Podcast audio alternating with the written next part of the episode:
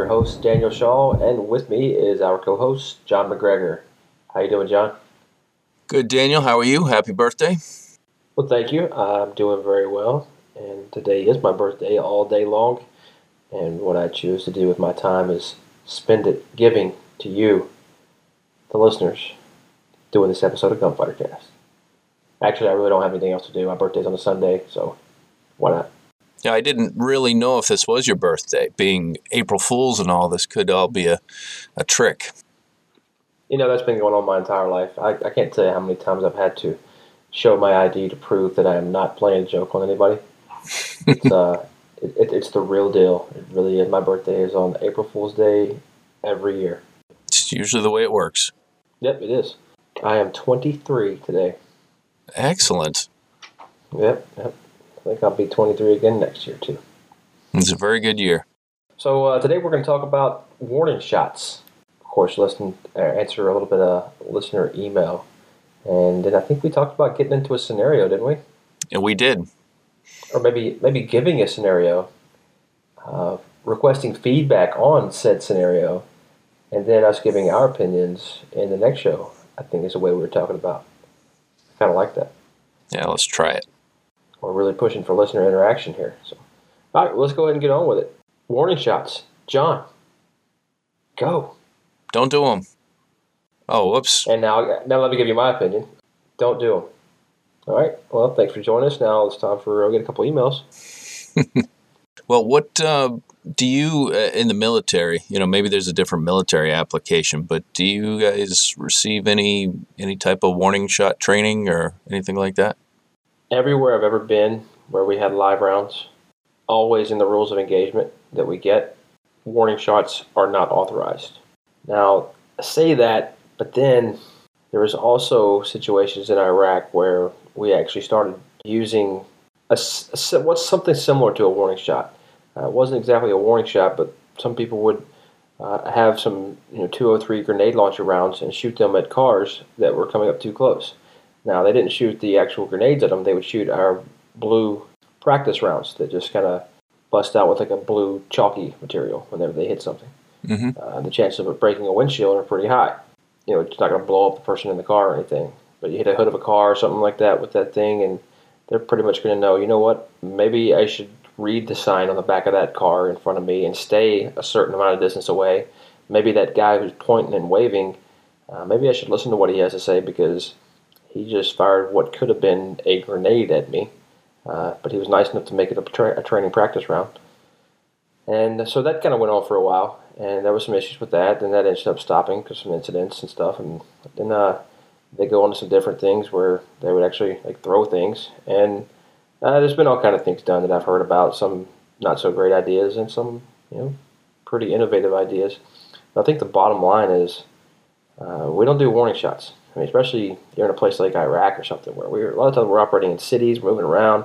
Uh, we're doing support and stability operations. Support and stability operations tend to be in urban areas because that's who you're going to, you know, try to support and stabilize the, uh, the local governments and and the, everything else that's going on there. So we end up being around cities all the time, and these are highly populated. You fire a warning shot, it might be away from that guy who's doing you harm, but uh, there's no telling where that thing's going to go. You know for that, we don't uh, tend to fire warning shots. Now, I would almost wonder too if, uh, you know, from your perspective or whatever, if you know somebody fires a warning shot, but the other people don't realize it's a warning shot, that could uh, kind of start a gunfight as well.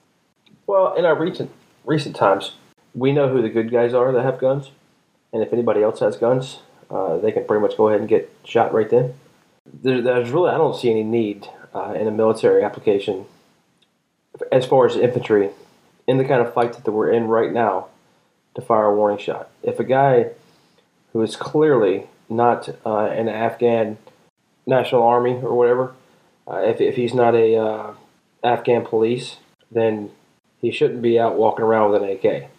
Or if he's got an RPG, he's just going to go and get shot right then anyway. There's rules of engagements that, that cover all that stuff in more detail basically, if you're a bad guy, and of course, deadly force is authorized, and there's a bad guy there, of course, it'd be nice to not have him fire around. And if yelling at him makes him not fire around and put his weapon down, great. But most of the time, that's not really going to do any good. He's already decided he's going to go out and do somebody's harm. Probably going to go ahead and not get a warning shot. Yeah, I've been, um, you know, I've been involved in law enforcement for well, just over 20 years now. So I've kind of had it, you know, knocked into my head that I've never worked at a place where warning shots were permitted. Um, you know, I'm not even sure. I'm, there might be some place in the United States where, you know, they've got a policy that that would allow that, but it's always been pretty much uh, instilled upon me that if you are authorized in shooting somebody, if you have to stop somebody with deadly force, you stop somebody with a deadly force. If you aren't authorized to use deadly force on someone, you know, you don't try to use the deadly force to stop them. It's just you know, kind of black and white in that perspective. Yeah, I think it's pretty simple like that. For even if you're talking about you know concealed carry, individual who's not a law enforcement, you know, not in a military type environment, if you have to pull your weapon out, then you've already made the decision that it, it you, you it's probably going to be time to fire really quickly. Now, by all means, draw your weapon and give verbal commands first. And if you can defuse the situation with those verbal commands, then great. Uh, the next step in the escalation of force is not fire a warning shot. The next thing above verbal commands, you know, the threat is there, and he's turning towards you. You you go ahead and fire a warning shot. You know, he's not going to fire a warning shot, and now your gunfight starts with him aiming and you firing a warning shot, and you're one less round in your gun now. So it's all around a bad idea for that reason. Tactical, tactically is for decision, but you know also where's that round going to go? Well, there's been many cases as I was looking this up. Uh, the book I'm reading by Massad Ayoob talks about it. Uh, there's many cases where people are firing rounds of warning shot and people are dying a mile away. People are dying in the rooms in a house next door.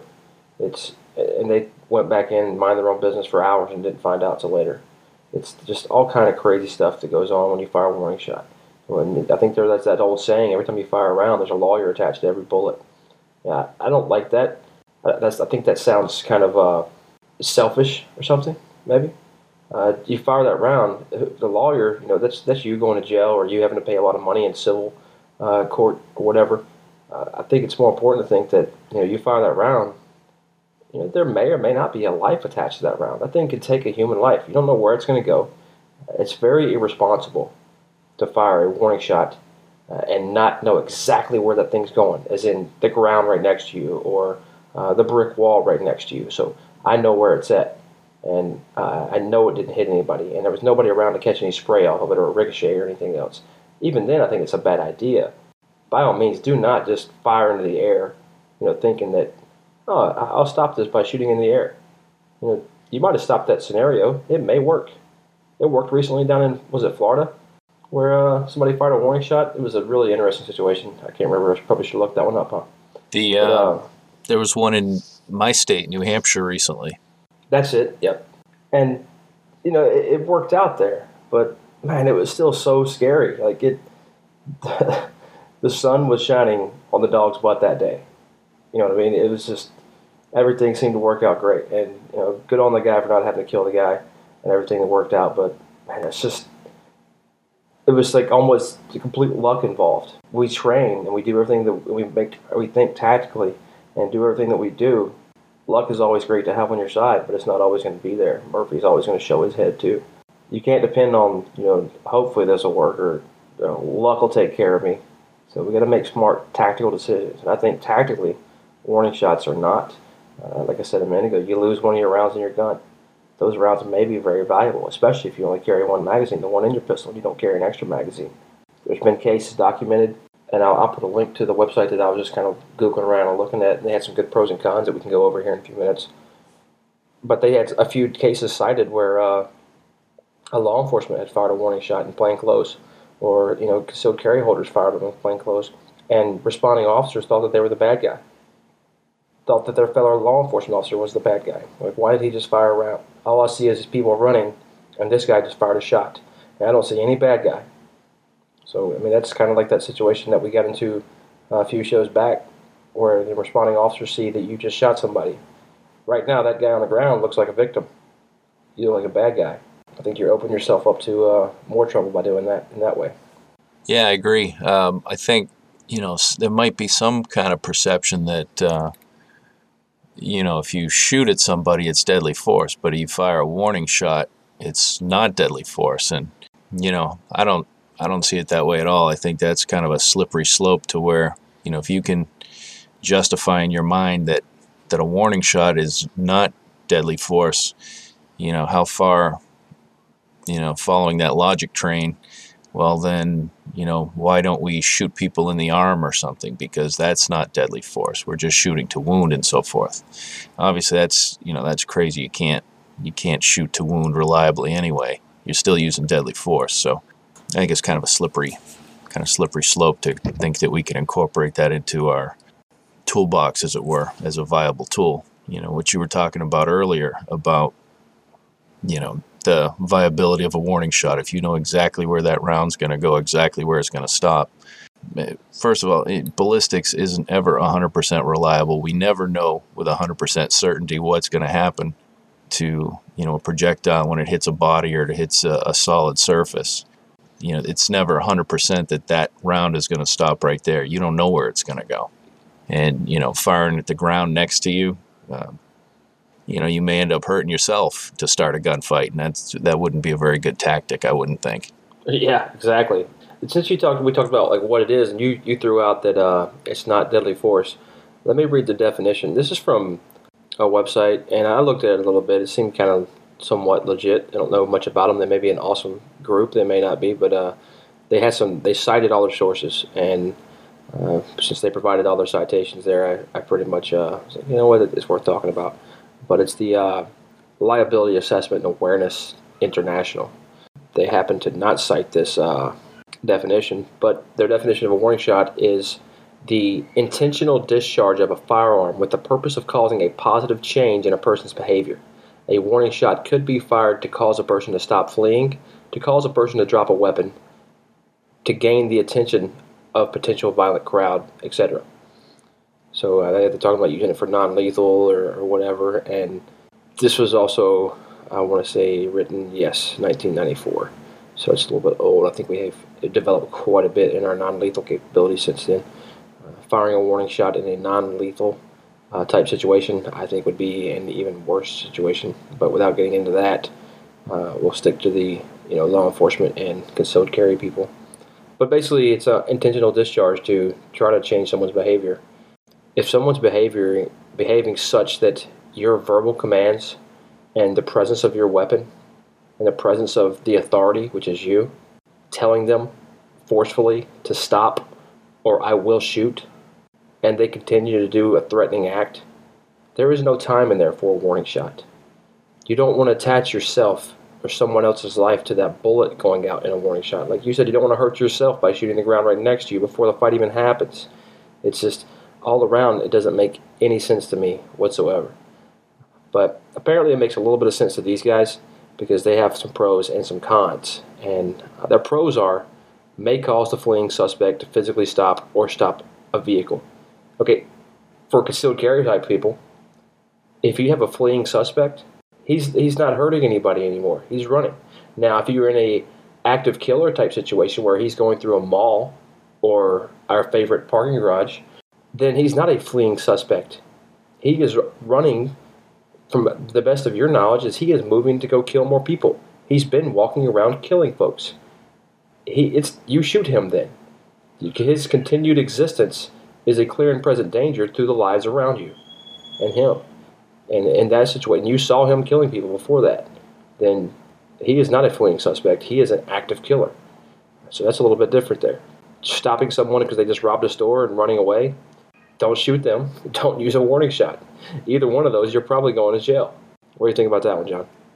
Uh, I agree with what you said. I mean, I think, especially from the law enforcement side, just because somebody is, you know, running away from us or, or fleeing, uh, doesn't mean that we will always do everything in our power to stop that person. You know, and kind of what this translates to is more of a uh, a vehicle pursuit, but it could also be a foot pursuit too, because those are pretty can be pretty dangerous, pretty easy to be led into an ambush. But you've got to take the the totality of circumstances into account. That just because you've you know you've done something and you know I or another police officer wants to arrest you, it may not be worth the risk of getting into a a pursuit to go chase you, you know, down the roads with innocent people and so forth. And I kind of think the warning shot applies too. If somebody's fleeing, they're not a uh, an immediate threat to somebody else's life, then I think you're doing more harm than good by going to a warning shot as your as your tactic. I mean, there's other obviously, you know, we start uh, you know communicating, getting other units to respond, or if you're a concealed uh, carry, you know, just a responsible citizen. Um, you know, you don't have any duty to catch that person anyway. If they're not a threat to you, you know, best thing you can do is, you know, start getting, um, you know, law enforcement responding. Um, be a good witness at that point. Exactly. Yep. And another one they have is may stop or limit a person's aggression. Yeah, I mean, you firing a shot may stop something, but again, everything that we talked about already still applies. If they're already being aggressive and they're threatening, don't waste a round on a warning shot. That's all I'm saying. Uh, shoot to stop right away. Don't give them any more time. You know, in the scenario right there. And the other one is may get the crowd's attention. Not something for us concealed carry people to worry about at all. Uh, unless you just want to get tackled and shot and killed or whatever yourself. Uh, that would be a bad idea all around. Yeah, I think that's another one of those. Maybe, you know, kind of asked you about it on the military side, but I mean, that's something that could easily turn into, you know, contagious gunfire when, you know, maybe the guy down the street, you know, another officer doesn't know that I just attempted to fire a warning shot and now, you know, he thinks he's getting shot at and, and pretty soon, you know, everybody's kind of lighting it up. Uh, one yep, of, that's an excellent point. Gunfire is very contagious. Yeah. One of the things that you'd uh, touched upon before before that was the aggression too. Uh, there's not every type of aggression is are we going to be able to use deadly force to to deal with. Um, so I'm, I'm kind of confused about that. Is that just where you know somebody's yelling and pointing, and you know they look like they they want to get into some uh, physical altercation? Are they saying that it'd be a good idea to pull out a gun, do a warning shot?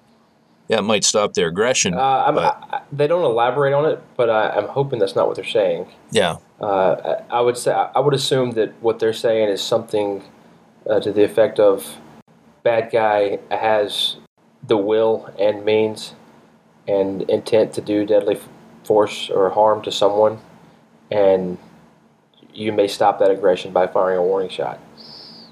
Yeah. I don't know. Maybe maybe someone's raping someone at knife point and you see it, mm-hmm. and you know maybe firing. They're saying that maybe firing one shot then would work. I don't know. Yeah, I guess I could go pretty much any direction you wanted it to, but uh, yeah, like you said, uh, if you want to generalize, also like if I just look mean and look like I'm angry, and you, oh now I'm happy, you fired a warning shot. I'm no longer going to be aggressive.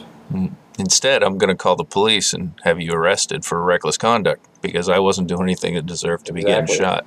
Yep. Well, their cons to do these people justice. Their cons are it may impact the innocent bystander, and I think that is the most paramount reason yeah. to not fire a warning shot. I think that's it may hurt an unintended target. You know. Yeah, it's kind of a big deal. Yeah. Uh, the other one they said is a pretty good point too. Uh, it may impact a suspect when deadly force is not justified. And yeah, that's a good point too. I mean, if deadly force isn't justified, I should not be pulling my trigger. Period. Firing a round uh, that's going to be really hard to argue in a courtroom. Uh, say no, no, no, I didn't use deadly force. I fired somewhere else. I wasn't even shooting at him. Uh, it wasn't deadly force. Yeah, you try to argue that one and see if you win. That's it. It's uh, it's just not going to work.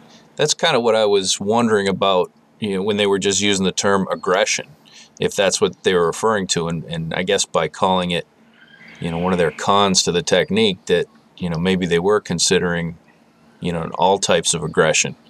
So, you know, a warning shot when deadly force wouldn't be authorized, just like you said, it, you know, something, you know, freak ricochet or something. Now you've used deadly force when you weren't authorized to, and, you know, you're going to be the one going to jail. Yeah, you know, and there's many situations that we could think of where deadly force is not authorized right now, but I'm going to go ahead and draw my pistol because I truly believe, based on my training and what I see in my situation, that I will need to use deadly force imminently. So I you know, pull it out and start giving the commands. Mhm. You know, then you get that furtive movement. That's not time for a warning shot. It's time to put bullets on bad guys. Shooting a warning shot, uh, that don't want to hit that guy. Uh, another one was uh, may precipitate another officer to shoot someone unjustifiably, and that's what you were talking about with the contagious gunfire. And I think that would be very, very likely as well. hmm And here's one. Uh, we should talk about escalation of force in a later show. Uh, we, we mention it every once in a while, but haven't actually done a show on escalation of force. May cause the recipient, recipient of the warning shot to escalate his or her use of force against the officers.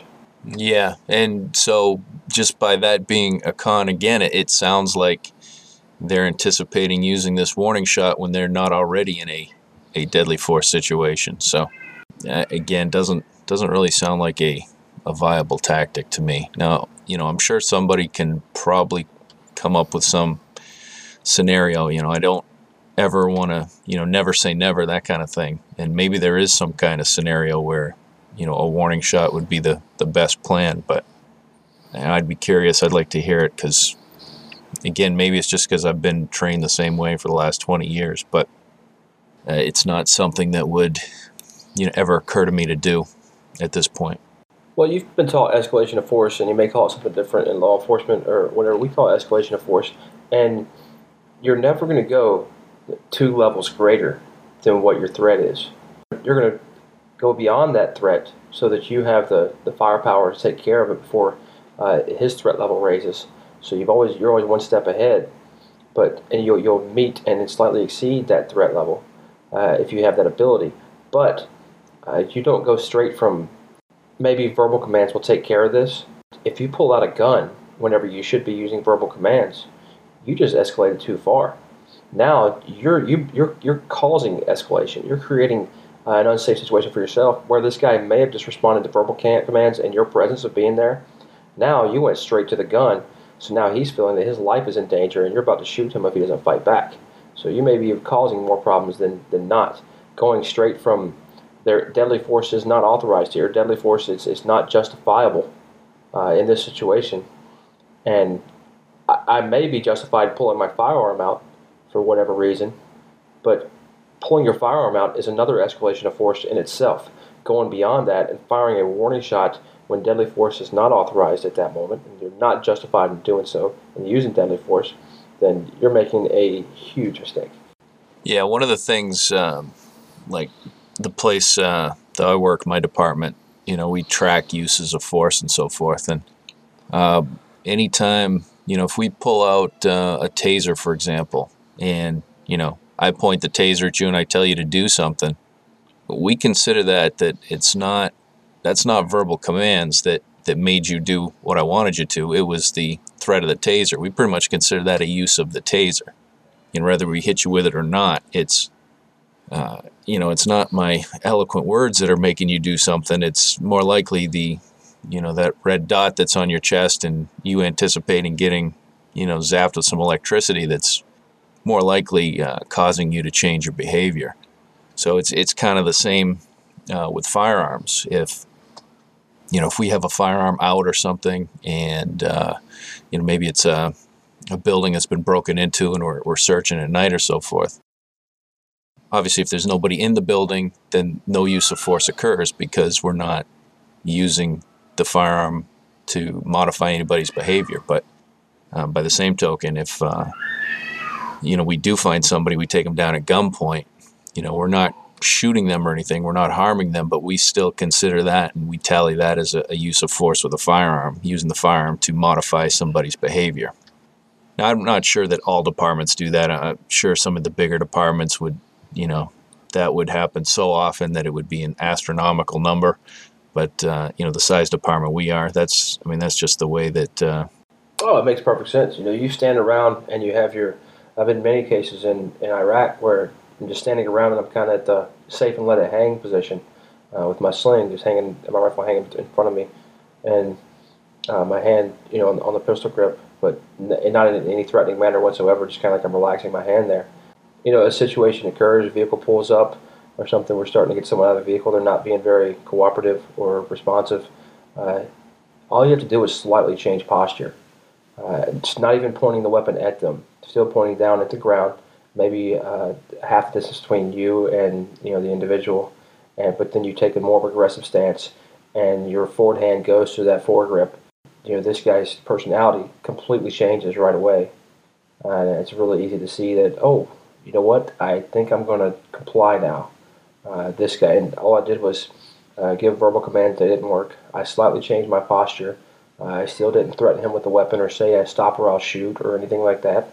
I just gave the same commands in a slightly different posture. In the presence of me possibly having the will to use my firearm, uh, I can completely change someone's behavior. So, warning shots, good idea or no? Uh, warning shots are a very bad idea. Yeah, I now, I would have to say, based on you know, I, and I can only go with the you know the laws of the United States and so forth. Uh, I would have to say, warning shots, no go. Now there are cases where they work out, like the one you talked about, New Hampshire, where it worked out great, and it barely did. Yeah, it, worked out. It, it didn't work out so great, really. Uh, it, like you said, it was kind of one of those things where luck prevailed. Um, I, I've only read the news accounts. I haven't read any official police reports or anything like that. But apparently, he um, the gentleman had come home, found his house broken into, and so he pulled out his revolver and went to go check on his neighbor's houses. And that's apparently when he encounters a suspect coming out a window. And uh, he ends up firing a warning shot at the ground um, in order to prevent the suspect from escaping. Just based on that fact pattern, it seems kind of problematic if if there's no imminent threat of deadly force upon the person. Like you said, if if he'd have fired the warning shot and you know some ricochet ends up hitting the guy, he might have had a hard time showing that you know he was justified in using deadly force. I mean, the other thing is, you know, um, you know the the gentleman. I'm sure he had all the right intentions, but he's found his house broken into, and it's not clear when he called the police or if anybody else did. But mean, if you can imagine, you know, houses are broken into, some other neighbor comes home, calls the police. Now the police are responding, and they find this guy walking around houses with a, a revolver in his hand. Uh, you know, that's another thing that could go horribly wrong. Yep. You know, chasing them itself is a bad idea. But the uh, what you said in there was, you know, he's run the individual, the bad guy's running, and you shoot uh, a warning shot. If that accidentally would hit him, now there's probably you get a good lawyer, you could probably get acquitted of, of any attempted murder or assault or anything. That you might be able to get off on that because people will understand by you know your clean record is this witness would say yeah he fired a warning shot blah blah blah. And you know you might get off on that in criminal court maybe. Not saying you will but you might. Uh, so, but if that you know bad guy say he gets hit by a ricochet or just something scratches up and hits his on the hits him on the scratches his arm something simple. Well you're going to civil court and you're going to get sued. And they're if you do this in your house, they're going to get your homeowner's insurance. So they're going to really go after you. Uh, that's where they want to do it. They're going to, they don't want you. To, the lawyers are going to make more money in, in that civil court than they will the, the criminal court anyway. So you do something out there on the street or in your house, and you give chase and you fire a warning shot, and he's even slightly hurt in any way, you're not getting off on that civil. You know, you you used unnecessary risk. He was already leaving. Uh, you, you could just deadly force wasn't justifiable. You just basically gave away your retirement and everything else that you will ever make for the rest of your life. Yeah, the other part of the puzzle um, for this particular scenario was that uh, you know the the good guy in this case, you know, the guy who's trying to do the right thing, he ends up getting arrested. Um, and I don't, you know, there was a, a lot of comments I've seen you know, on the stories and so forth. A lot of people up in arms about it, but I kind of, you know, I don't have a any issue with the fact that he was arrested. I mean, the responding officers had to, you know, kind of make a decision. You know, did they have probable cause to believe a crime had been committed? Uh, yeah, they established probable cause, and I think it's um, basically any type of you know if you've been to any type of self-defense training if if you're involved in some type of shooting you should anticipate that law enforcement's going to get involved. Now that being said um, you know do i think he should have um, basically what happened is they um, the prosecuting attorney decided to drop the charges and you know i think that's absolutely the way the system's supposed to work. You know law enforcement your responding officer um, his job is not to, you know, have every case um, basically beyond a reasonable doubt before he makes an arrest. A police officer makes an arrest if there's probable cause to do so. It's the prosecutor's job to prove that beyond a reasonable doubt. So, uh, where there was a lot of negativity in the press, you know, I don't, I don't fault the uh, the police department. I think they did what they had to do, but by the same token, I, you know, I think it worked out the way it should have. I think the charges should have been dropped, and you know, I think everything worked out appropriately. Yep. That, that was it. But now I remember years ago. This is many years. I'm sorry. Go ahead. Oh, I was just going to say. I mean, that being said, you know, it all worked out well in the end. But you know, if you're the good guy, do you want to go through that stress?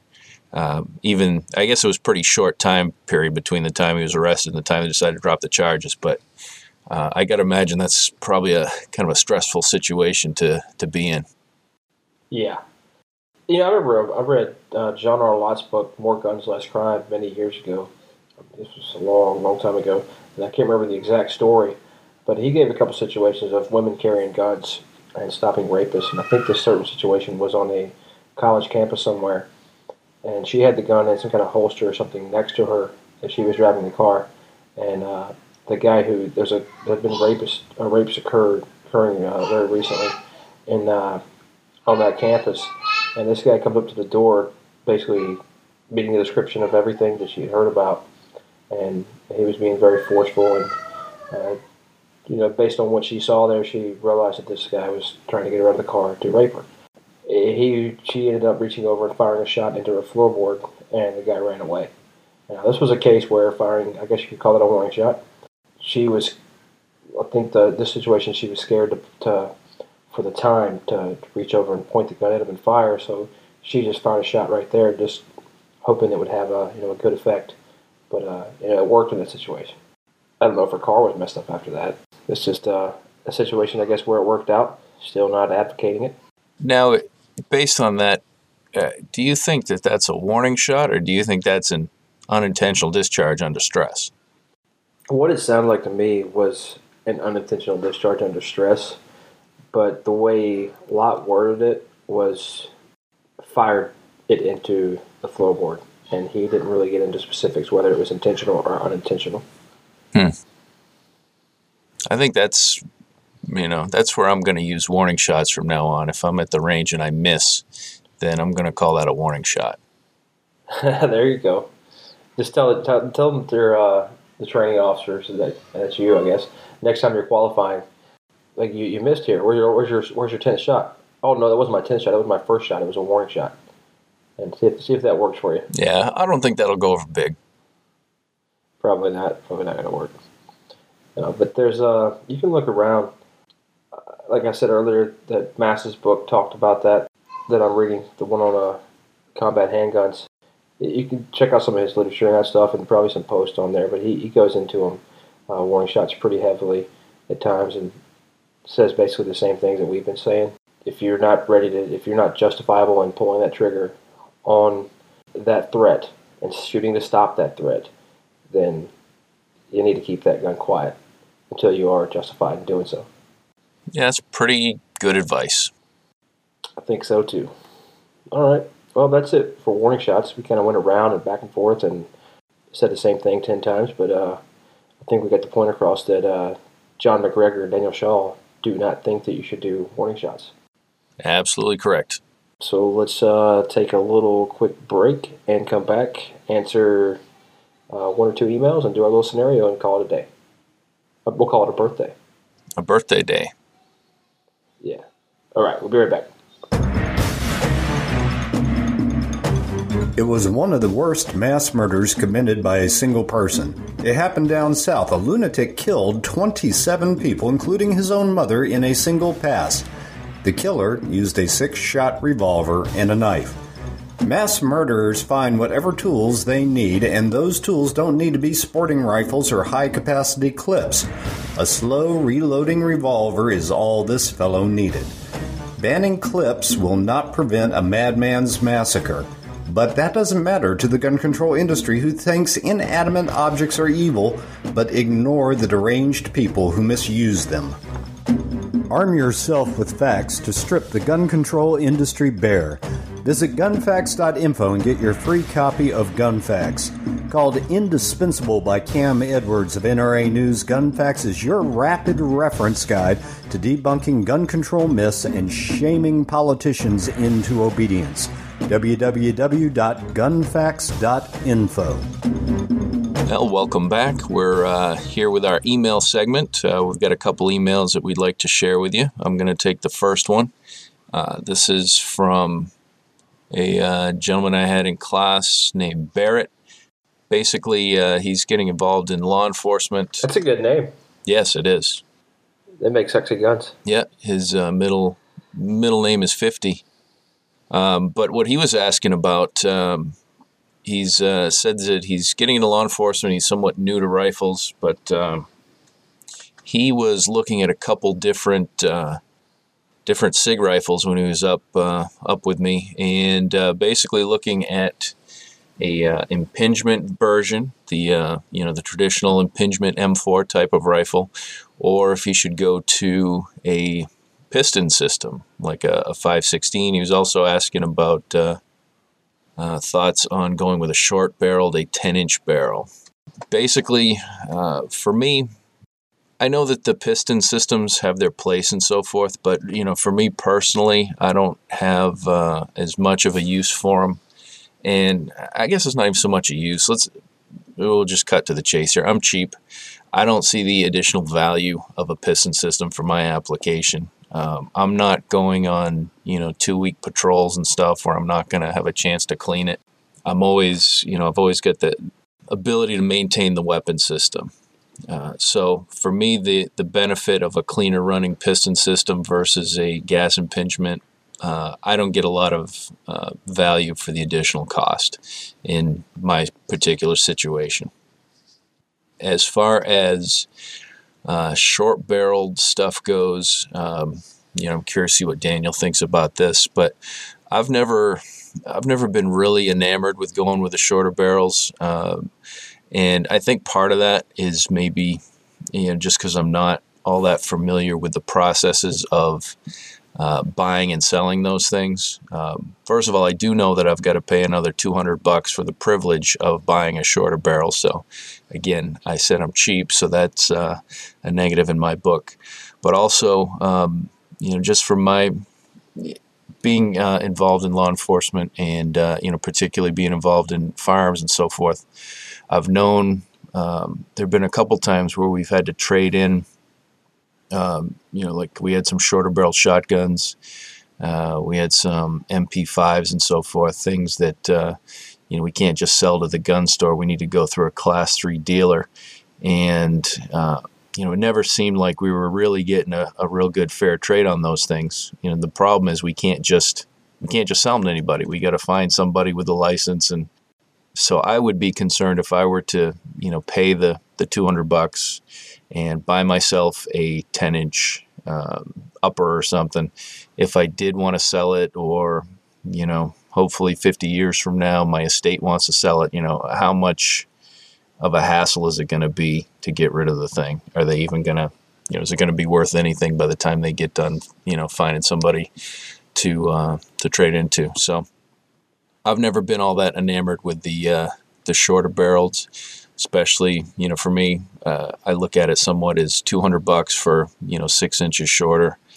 Uh, so i don't see a for me personally a whole lot of value. If uh, i need a 10 inch barrel um, you know i've got a police department and application that for that they're going to provide it for me. And, and actually that's what we actually do have right now. We just went to uh, sig 516s with a 10 inch barrel and they're nice, but if it was me paying the money, I wouldn't spend the extra.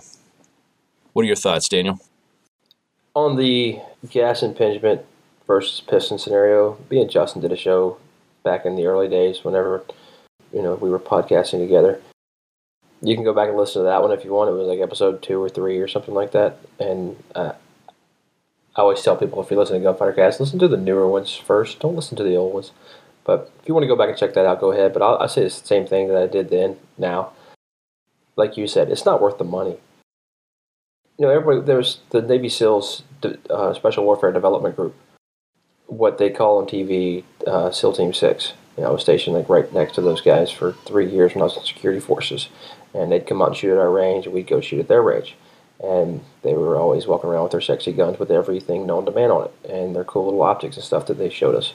Uh, but these things were all Colt M4s. They were all gas. These guys are there all the time, like in Afghanistan, out there, big freaking beards, the snake eater types, and the gun that they chose was the regular gas impingement. That I think that means something. I think it really does. There's a lot of trust for that firearm, for that gas impingement. So, I, I I'm like you. I'm not sold enough on the piston. Uh, you're not getting that much of a gain. And I see the videos of they're pulling them out of mud, pulling them out of dirt, and shooting them. Uh, you know that that piston doesn't even have an effect on that. It doesn't work that way. You know, it's what what your your piston is staying cleaner because it's not putting more carbon uh, through your, your normal gas tube and then moving that bolt carrier back. Uh, that's where your piston's winning against the gas impingement.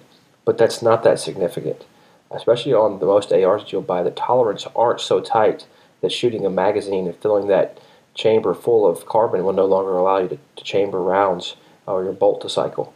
The tolerance are just not that tight for that to matter. And uh, I, am not sold on the gas or the uh, the piston. You know, if you want to spend the money, I think you'd be just fine with that 516. But you know, I, keep it a little bit cheaper and you know, go ahead and buy you the more affordable one. That way, you can spend that extra money on some cool optics that you want. What about the uh, shorter barrels? So you, you have a thought on that? Yeah, you know, I I'm with you, man. It's like First of all, I'm pissed off that I have to get a tax stamp to get a 14 and a half inch barrel if I want one. 16, I'm good, but 14 and a half, I'm not. So now if I decide for a 10 inch barrel, you know, a 10 inch barrel uh, is less dangerous than a 20 inch barrel. A 20 inch barrel is going to be more accurate at a greater distance than that 10 inch barrel is. So by having 20 inches on my barrel, I'm increasing muzzle velocity.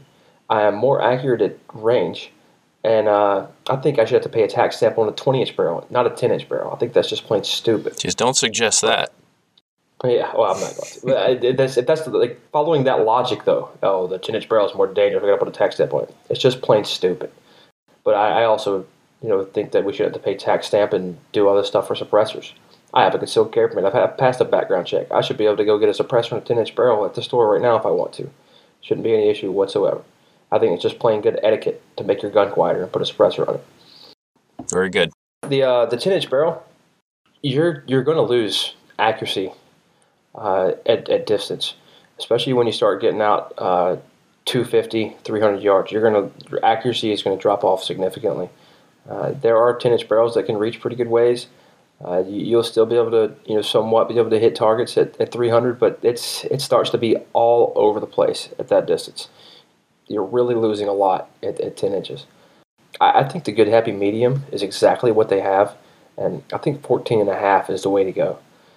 Now, even with 14 and a half, you still have to get that tax stamp unless you get a inch and a half uh, compensator or flash hider and permanently attach it. Now, don't think permanently attached, you'll never be able to get it off. Uh, the standard for permanently attaching uh, can still be taken off by your armor without damaging the gun or any problem whatsoever. And that's what I did on my last build. I got a 14 and a half barrel. I put an inch and a half compensator on, and that brought me to 16 inches. Sounds like so I got a little bit shorter, but uh, nothing significant. I think if I were a law enforcement SWAT operator or officer or whatever, and all I did was make entry all the time, I would like to have a 10 inch barrel uh, just if I'm always operating inside of buildings or in close proximity of a cordoned off, I know the bad guys are in this building and I'm going to make entry into this building. I think the 10 inch barrel is a very good choice just for its size, its weight, its maneuverability, cutting in through doors, uh, things in rooms, moving around, firing from cover. Uh, it's uh, the 10 inch barrel is nice for a lot of things like that. And I think if that's what you do or what you're wanting to do, then you know it might not be a bad choice. But uh, if you're not doing all those things, I would say that 14 and a half inch barrel, go with the medium there. Put that uh, flash hider on there, make it a, a, inch and a half. Get you one of those Surefire or something that attaches, uh, you know, one of the other uh, silencer suppressor manufacturers. Get one of theirs and put that on there, and that's a little bit better than having 16 inches in a suppressor. Uh, it's better to have, you know, if you want a suppressor, you know, go cut down a little bit shorter if you need to, and, and pay the tax stamp because you're going to go ahead and pay for one anyway with your suppressor. But uh, I think having a suppressor that's where you really win with the uh, 10 inch barrel because adding a suppressor onto 16 inches is is getting a little bit long. Well, that answers uh, my question. Uh, you have one for us, Daniel? I do. All right, this one's from Matt. Uh, Matt, thanks for sending this email. But Matt asked, he was looking at the FN SCAR 17, and he's also looking at Springfield M1As. He asked about reliability issues with the SCAR, and is there anything else, the reliability or other issues that he doesn't know about? And do I think they're worth the stout premium? Now, that's a good question. Are they worth the stout premium?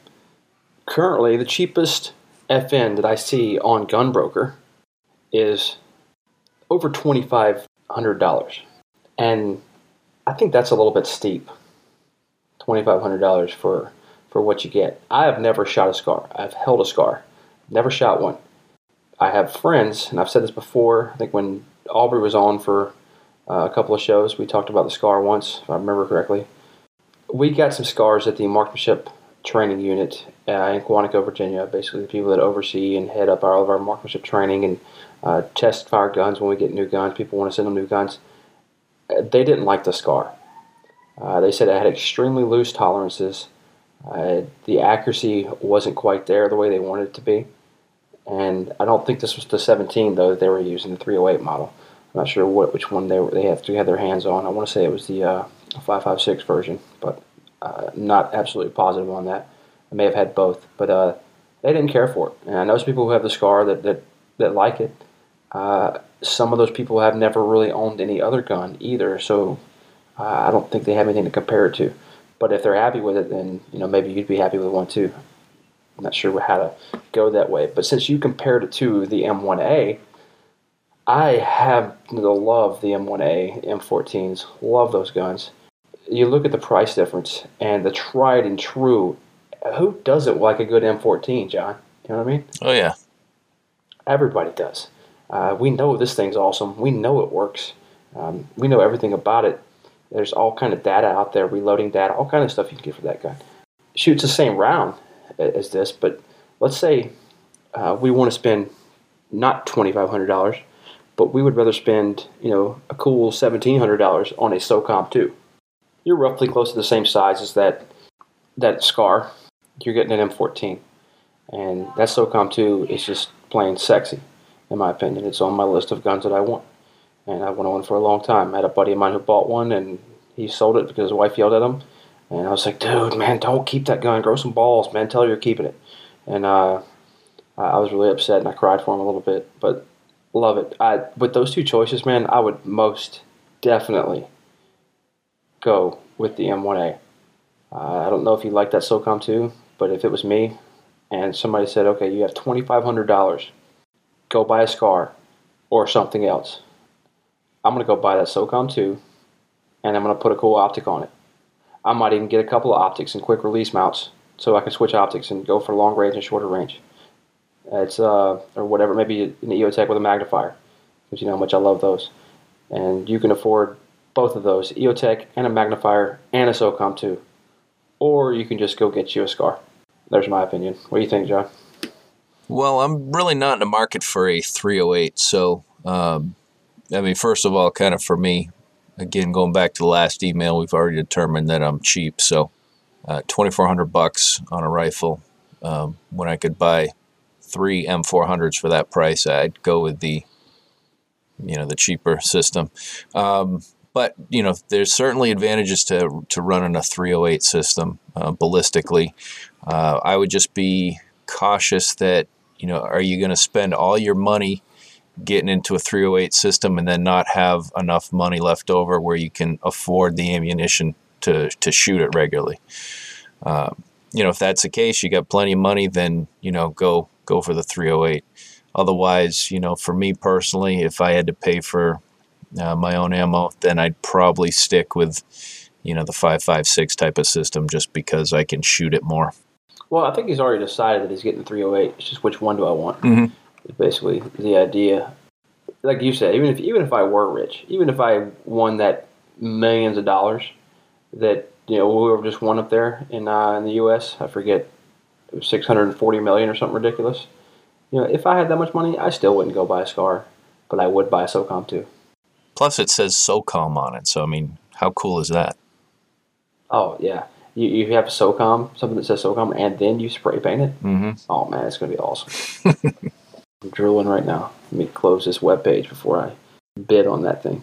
That's pretty much it, you know, as far as uh, I guess that email. Thanks for uh, asking that, Matt. uh, appreciate it. And send us pictures of your SOCOM too when you get it. John, you got anything else? So, you want to uh, take a break, come back with our scenario? That sounds like a plan. All right, sounds good. You can hear Gun Rights Radio Network on Stitcher Smart Radio. Stitcher allows you to listen to your favorite shows directly from your iPhone, Android phone, Blackberry, or Palm phones, on demand and on the go. Don't have Stitcher? Download it for free today at Stitcher.com or in the app stores. Stitcher Smart Radio, the smarter way to listen to radio. Gun Rights Radio Network shows can be found under sources. Okay, welcome back. Daniel here, and we are going to give you a little scenario, and we're going to leave you with it. And you email us uh, your answers or what you would act out uh, as the good guy, of course, uh, in this scenario, and then we'll read the good ones, I guess, uh, the next show, and uh, we'll talk about it. Uh, the scenario basically, you're you're in a gas station, and an individual comes in and you're somewhere looking at the potato chips or Twinkies. The bad guy draws a firearm, points it at the clerk's head, says something to the effect of, Give me the money in the cash register. You hear this happen and you observe this individual with a firearm pointing at the clerk. You remain behind cover, you draw your weapon. He doesn't even notice that you're there. Uh, you give a verbal command identifying yourself and stopping that individual. Uh, stop or I'll shoot he turns only his head and looks at you, sees that you have a gun pointing right at his face. He decides at that point that he's going to go ahead and not get shot today, and he retains his pistol in his hand, breaks for the door, runs outside. What do you do? Very good. Hopefully, we'll get some good feedback on this one. Yeah, I hope so too. Could be. Uh, I think it's a, a likely situation that, that could come. That could happen. Something that we could uh, plan for. So hopefully we don't make the, the wrong mistake in that. And uh, we'll leave you with that. You got anything else for this episode, John? Uh, no, just wanted to. Um, I wanted to thank uh, Road Gunner Podcast. I a couple episodes back. Uh, I don't think we've been on, but uh, they uh, had said some kind things to me on there. So uh, if you're not listening to them, give them a uh, give them a listen. Uh, You know, John comes on here and nobody says kind things to me anymore. They all like John. I think I'm just going to quit and like John, you can have Gunfighter Cast. Quit. I'm kidding. yes, you obviously. the- I think they know you're the brains of the operation here. If if it were not for you, Yeah, the, that's what the whole is. thing would just come to a grinding halt. But Yeah. um, so yeah, go out there, listen, listen to Road Gunner. Um, obviously, listen to Gun Dudes. Uh, who else you listen to, Daniel? Do you have time to hit all the podcasts? I don't hit all the podcasts. I do like uh, I like Chaz over there, at the Road Gunner, or uh, the Unknowing Trucker, or you know they, they call him the gun dudes crap on him. They call him all kind of different names. It's funny, but uh, I do like that show. It's a little bit different. It's really laid back. He's a he's a fun host. Usually has some pretty good content on there too, and he's uh, I, I met him at Mag 40 last year, and he's uh, just a, a great guy and definitely worth a listen. If you haven't listened to the Road Gunner podcast, go check that one out. I listen to I like Bob Mayne at the Handgun World Show. I listen to that one pretty often. I'm quite a few shows behind on his, but uh, I, I do I really like Bob Mayne. He has some really good guests on there too, and some good stuff coming out of there. And Alex Haddix at uh, Practical Defense, I listen to that one uh, quite regularly too. He's got a lot of short shows, so if you don't have a lot of time, you could just download a bunch of his shows and uh, you know hit some of those short ones. And he always has uh, some really good what he calls quick tips. So So I, I really like those, and of course the Gun Dudes. You know, the Gun Dudes. I've, I've said before, it's pretty much the show that I don't miss when it comes out. I listen to it right away. And then uh, I've got a most everybody's podcast on the Gun Rights Radio Network on my iPhone, and you know sometimes when I'm sitting around doing nothing, I'll just play a random one. I always download them for everybody just to show the support. You know, downloading their their new shows and stuff for the network. And uh, next thing you know, I forgot to update my podcast on my phone, and I'm on a six or twelve hour flight somewhere, and I've got plenty of stuff to listen to. That's kind of why I do it, and it's always good. What do you usually listen to, John? Well, um, I, it sounds like I'm in a similar situation to you because uh, unfortunately I only have a 15 minute commute to work, so I download more than I get a chance to listen to on a regular basis. So I do sometimes get behind, but pretty much the stuff that you'd mentioned, um, practical defense. Uh, I think I've been listening to that since the beginning, actually, before uh, before Alex even came to the Gun Rights Radio Network. That's a real good uh, resource. In fact, in uh, some of my classes that I teach, I've been recommending that one for a while. You know, Road Gunner, Handgun World Show, Gun Dudes. Um, you know, I can't even, you know, I don't even want to say all of them because I know I'll leave somebody out of it. But uh, there's just yeah, don't even try that one. so many, so much good content out there. Just go out there and, uh, you know, check out as many as you can. You know, also I haven't watched it yet, but he's got two episodes up on YouTube. My good buddy George Hill, it's over at uh, Mad Ogre blog, and he's also uh, one of the uh, big guys over at We the Armed forums. And you know, probably remember from being on the show uh, a couple times with me talking about Crusader weaponry, Crusader training, and Slipstream, and his cool zombie book that one day General Shaw would be in, which is pretty cool. Further there for the forum there, and awesome group of guys over there at We the Armed, and just it's a it's kind of a different gun forum. It's like a bunch of buddies hanging out drinking beer kind of form. It's uh, I, I like it, but the uh, he's got two episodes up on YouTube, kind of doing like a video podcast kind of thing. Go over there and uh, check it out. Like I said, I haven't even watched them yet, but you know George is doing it, so I know it's going to be worth watching. It's uh, it's going to be good. So check them out. I haven't watched them because my internet is so horrible for me to watch one. It'd take like three hours for it to buffer. By all means, go check those out, and uh, I'm sure you'll enjoy uh, what George's got going on. But he's always an interesting guy. And that's uh, that's pretty much it Yeah. for you know what I watch, listen to, whatever. Maybe one day we'll talk about what we read or have read, Yeah. what was good and wasn't good. I got one more for you. Have you um, have you ever listened to the Gun Runner podcast? Uh, that is with uh, Ryan. Rockin, right? Yeah. Yep. Yeah, yeah, yeah, Rockwin or Rockin, Rockwin. Yeah, no, I haven't. I another one I have downloaded, but I, I haven't even listened to him. And he is a fellow Marine, so uh, I hope he doesn't shoot me from whatever distance he is from me for not listening to his show. Yeah. What else he does? I, But, uh, I think he releases like three podcasts a day or, or something crazy. Uh, he's always Really? it's I've, I've heard he's a podcast from the morning and then he's got another one in the afternoon. I don't know if he does that all the time, but uh, he's really uh, putting the content out there. Definitely worth a listen. Wow, you know, I haven't even noticed that. I got to get those and download them, listen to them because you know, if it's uh, another Marine talking, I got to listen for that reason whatsoever.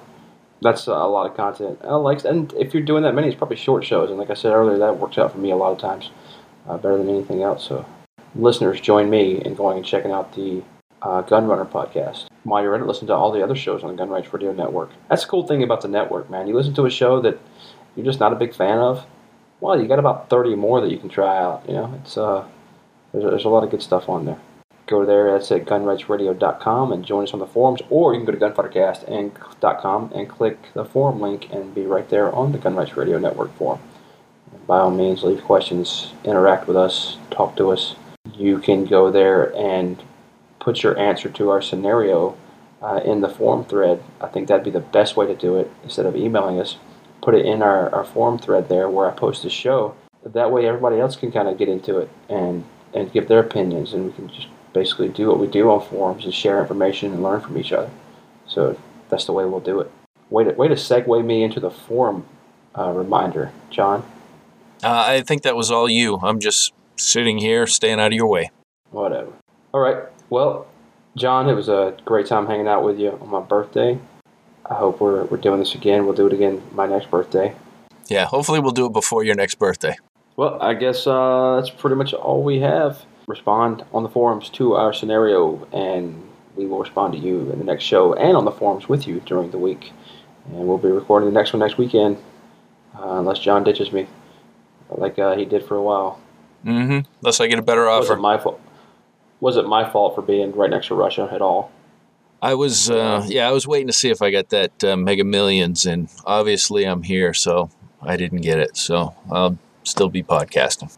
If I won that Mega Millions, I would still be podcasting. I would just buy my own studio. Yeah, you'd have free time. It'd be in my it'd be in in in my gun gun vault. What else are you gonna do? You might as well podcast and like take training courses. Life would be good. If I if I won that Mega Millions, the gun industry manufacturers alone they would go up in sales drastically. All the firearms trainers in the U.S. would suddenly become thousandaires because I would go to all of them twice. I would bring friends just because I don't want to go there and not know anybody. I'd bring all my buddies. You know, it, it would be like the greatest thing that ever happened to the firearms training industry in the U.S. for me to win Mega Millions. Well, maybe next time. I'd even bring you. All right, so let's stop this rambling. Yes. Or let's stop me rambling and you agreeing with my rambling, and uh, we'll say goodbye. So uh, until next time, come fighter cast out. Be safe.